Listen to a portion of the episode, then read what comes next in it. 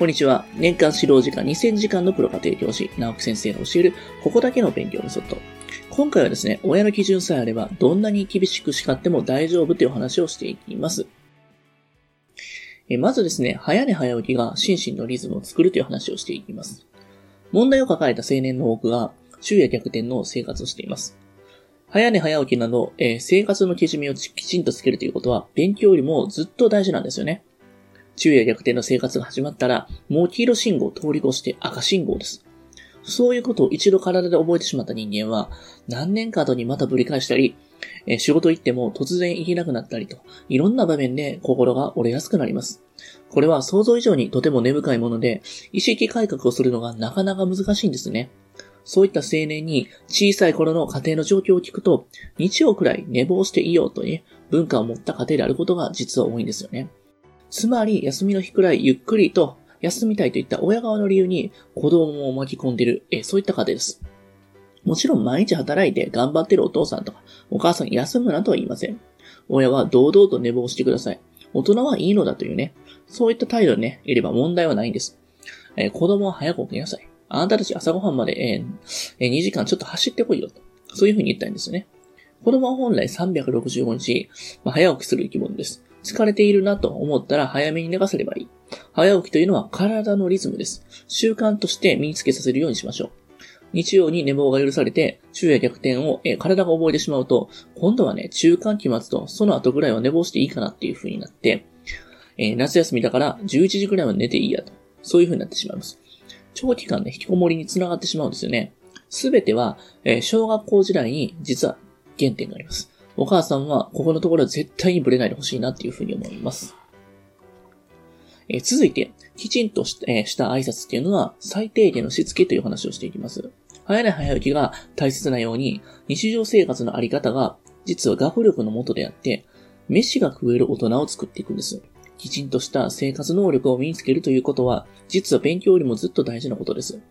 えー、低学年から心がけていきましょう。早寝早起きだけでなく、まあ、あの、折り目ごとにきちんと挨拶ができるかっていうことがね、すごい大事です。勉強できても仕事できても、まともな挨拶ができないようでは、社会人として通用しません。それで困るのは、しっかりとした挨拶をしつけてもらえなかった子供の方です。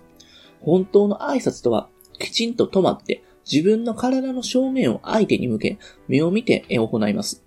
そんな風に挨拶されたら、非常に印象がいいですし、企業もこういう人間が欲しいなと思うでしょう。挨拶はコミュニケーションの第一歩です。挨拶ができなければ、会話がね、始まらず、従って社会に出ていけなくなるんですよね。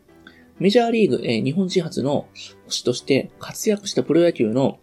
城島選手のお父さんが素晴らしいことを言ってたことを、えー、僕はね、聞きました。城島選手は学生時代勉強嫌いで、俺を野球で生きるかと言い切ってとにかく勉強サボりまくってたらしいです。ある時先生からこのままだと退学になると通告をね、受けたお父さんは、じゃあ先生、こうしてくださいとあることを提案しました。お父さんは城島先生に、お前もう勉強しなくていいと言ったんです。そしてその代わり、通学路を歩く間に会った人全員に挨拶しろと。とにかく大きな声で爽やかに挨拶ができれば世の中最低限はそれで十分だという見解がね、まばゆいなと思いました。えー、思わずね、膝を打つほど正しい子育てだなと感心しました。その結果、今や城島選手といえば、バリバリ稼いで人望もある魅力的な大人ですよね。勉強なんか多少できなくても、挨拶が実はきっちりできてれば、結局のところ、結構ね、こっちの方が勝ちだったりするんですよ。まあ、中学受験の話をずっとしてきてるんですけれども、こういった基本的なところを抑えるのは非常にね、大事かなと思います。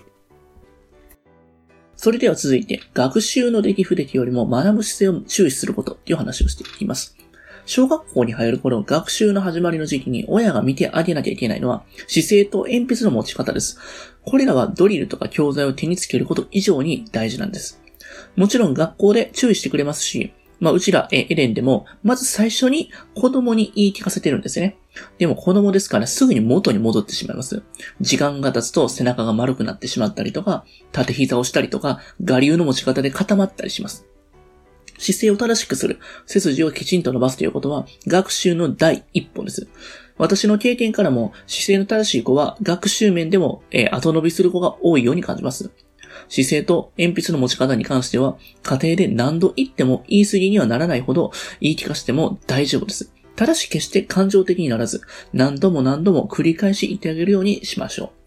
特に低学年までの間は落ち着きがないのが当たり前。まあ、おたまじゃくしである子供の本質をもう一度よく踏まえて、繰り返し言い聞かせることが大事です。それでも大人の感覚で子供に対して感情的になってしまうことがあります。子供にしてみたらよくわからないけど、お母さんはいつも怒っているというふうに感じて、すっかりやる気をなくしてしまうことがあります。有名な脳科学者が、叱られた人間の脳はやる気をなくすというふうに言ってます。すごい大事です、今のね。特にお母さんが子供の勉強を見てあげる場合は、子供というのは何回も何回も落ち着いて言わないとわからない生き物だということを肝に銘じてほしいなと思います。どうしても感情的に叱ってしまうお母さんへの秘策をちょっとね、話そうかなと思います。頭の上で自分をね、モニターしている自分を作ってしまうのです。怒っている自分は主人公。その上にもう一人の自分がいて、キーキー怒ってしまう自分を見て、また切れてるなとかね。そういう風にと、笑う自分を作るだけでだいぶ楽になります。理想の母親を演じようとして、え無理してもダメです。どこかでそんな自分を笑ってしまうぐらいでちょうどいいかなと思います。それでは、えー、叱るときは1対1で褒めるときは人前でという話をしていきます。私がよく話している叱り方と褒め方のポイントに、いけないことを伝えるときは1対1で、人前ではなるべく、えー、褒めるというものがあります。よくある例が、お母さんがまあ、姉妹とか兄弟連れていて、上の子の同級生の母親と道端で会ったりして、お姉ちゃんよくできるんだね、と声かける場合、そういった時お母さんは、この子はいいんだけど、こっちの子が、という風になるんですよね。母親同士の軽い挨拶程度の会話でも、子供の、えー、下の子ですよね、今の。そういったものを出しに使ってしまう例点よくあるんです。しかし、言われ役はいつも同じやったりするんですよね。本当にこの子はひどくて、そういう風に言われますが、あなたの方がひどいことしてますよと。そういうふうに言いたくなります。どうして人前で、えー、子供のプライドを傷つけるようなことをするんでしょう全く言う、えー、必要のないことだと思います。子供から見たら、お母さんの言葉が、挨拶程度のこととか、謙遜のつもりに言ってるんやろうけども、全くわかりません。ただお母さんの言葉が心に突き刺さっているだけです。言われた方の子供は、日々の会話でお母さんの言葉が心の中で檻となって溜まっていきます。やがて自信を失っていき、そして自己像の小さい人間になってしまうんですよね。どうか人前では子供を気なさずに褒めてあげましょう。ただし、叱るときはこの反対で1対1でしっかりと伝える必要があります。間に兄弟が入ってきたりすると効果はないんですよね。お風呂でも、まあ、え何度でも、えとにかく1対1になれる場所を作って連れていくのが大事です。真顔で丁寧に、え子供とちゃんと、え向き合って伝える。叱られると子供は親の気をね、そらそうとするもんですけれども、負けてはいけません。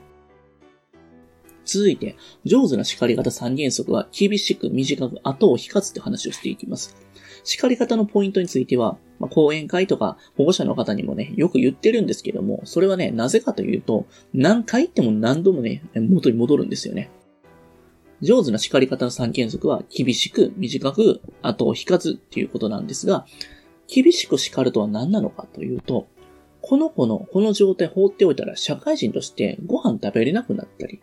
そして社会人として成立しない、余ったれた仲間もできない状態になるんですよね。それを思い知らせるための行為なんです。だから心を鬼にして厳しくしないと意味がないです。子供が泣くぐらいの強さでちょうどいいかなと思います。厳しく叱るからといって、まあ、キャーキャーわめくのは違います。できるだけ低い声で、丁寧に真顔でっていうのがポイントです。いつも優しいお母さんに低い声で真顔で叱られるのは子供にとっては怖いものです。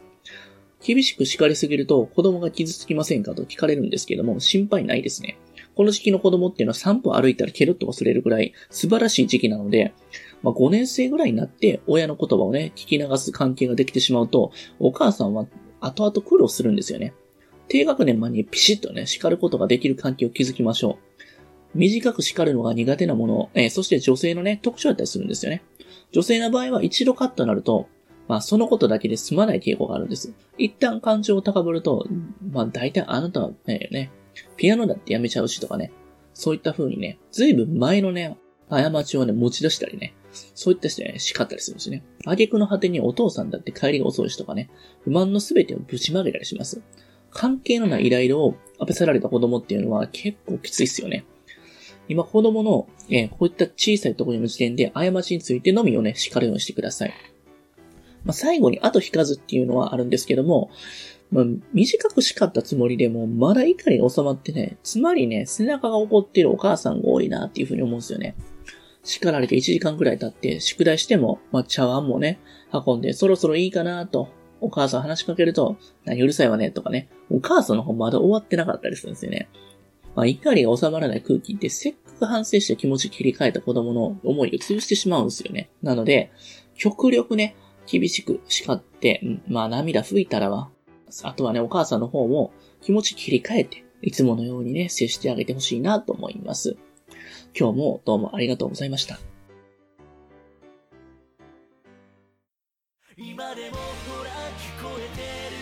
最後に、えー、私たちからお願いがあります。こちらの番組の配信を聞き逃さないためにも、各ポッドキャストでの登録やフォローをお願いいたします。ご意見、ご質問につきましては、説明欄にある、番組ホームページよりお問い合わせください。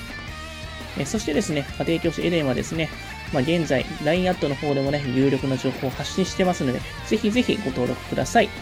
それではまた。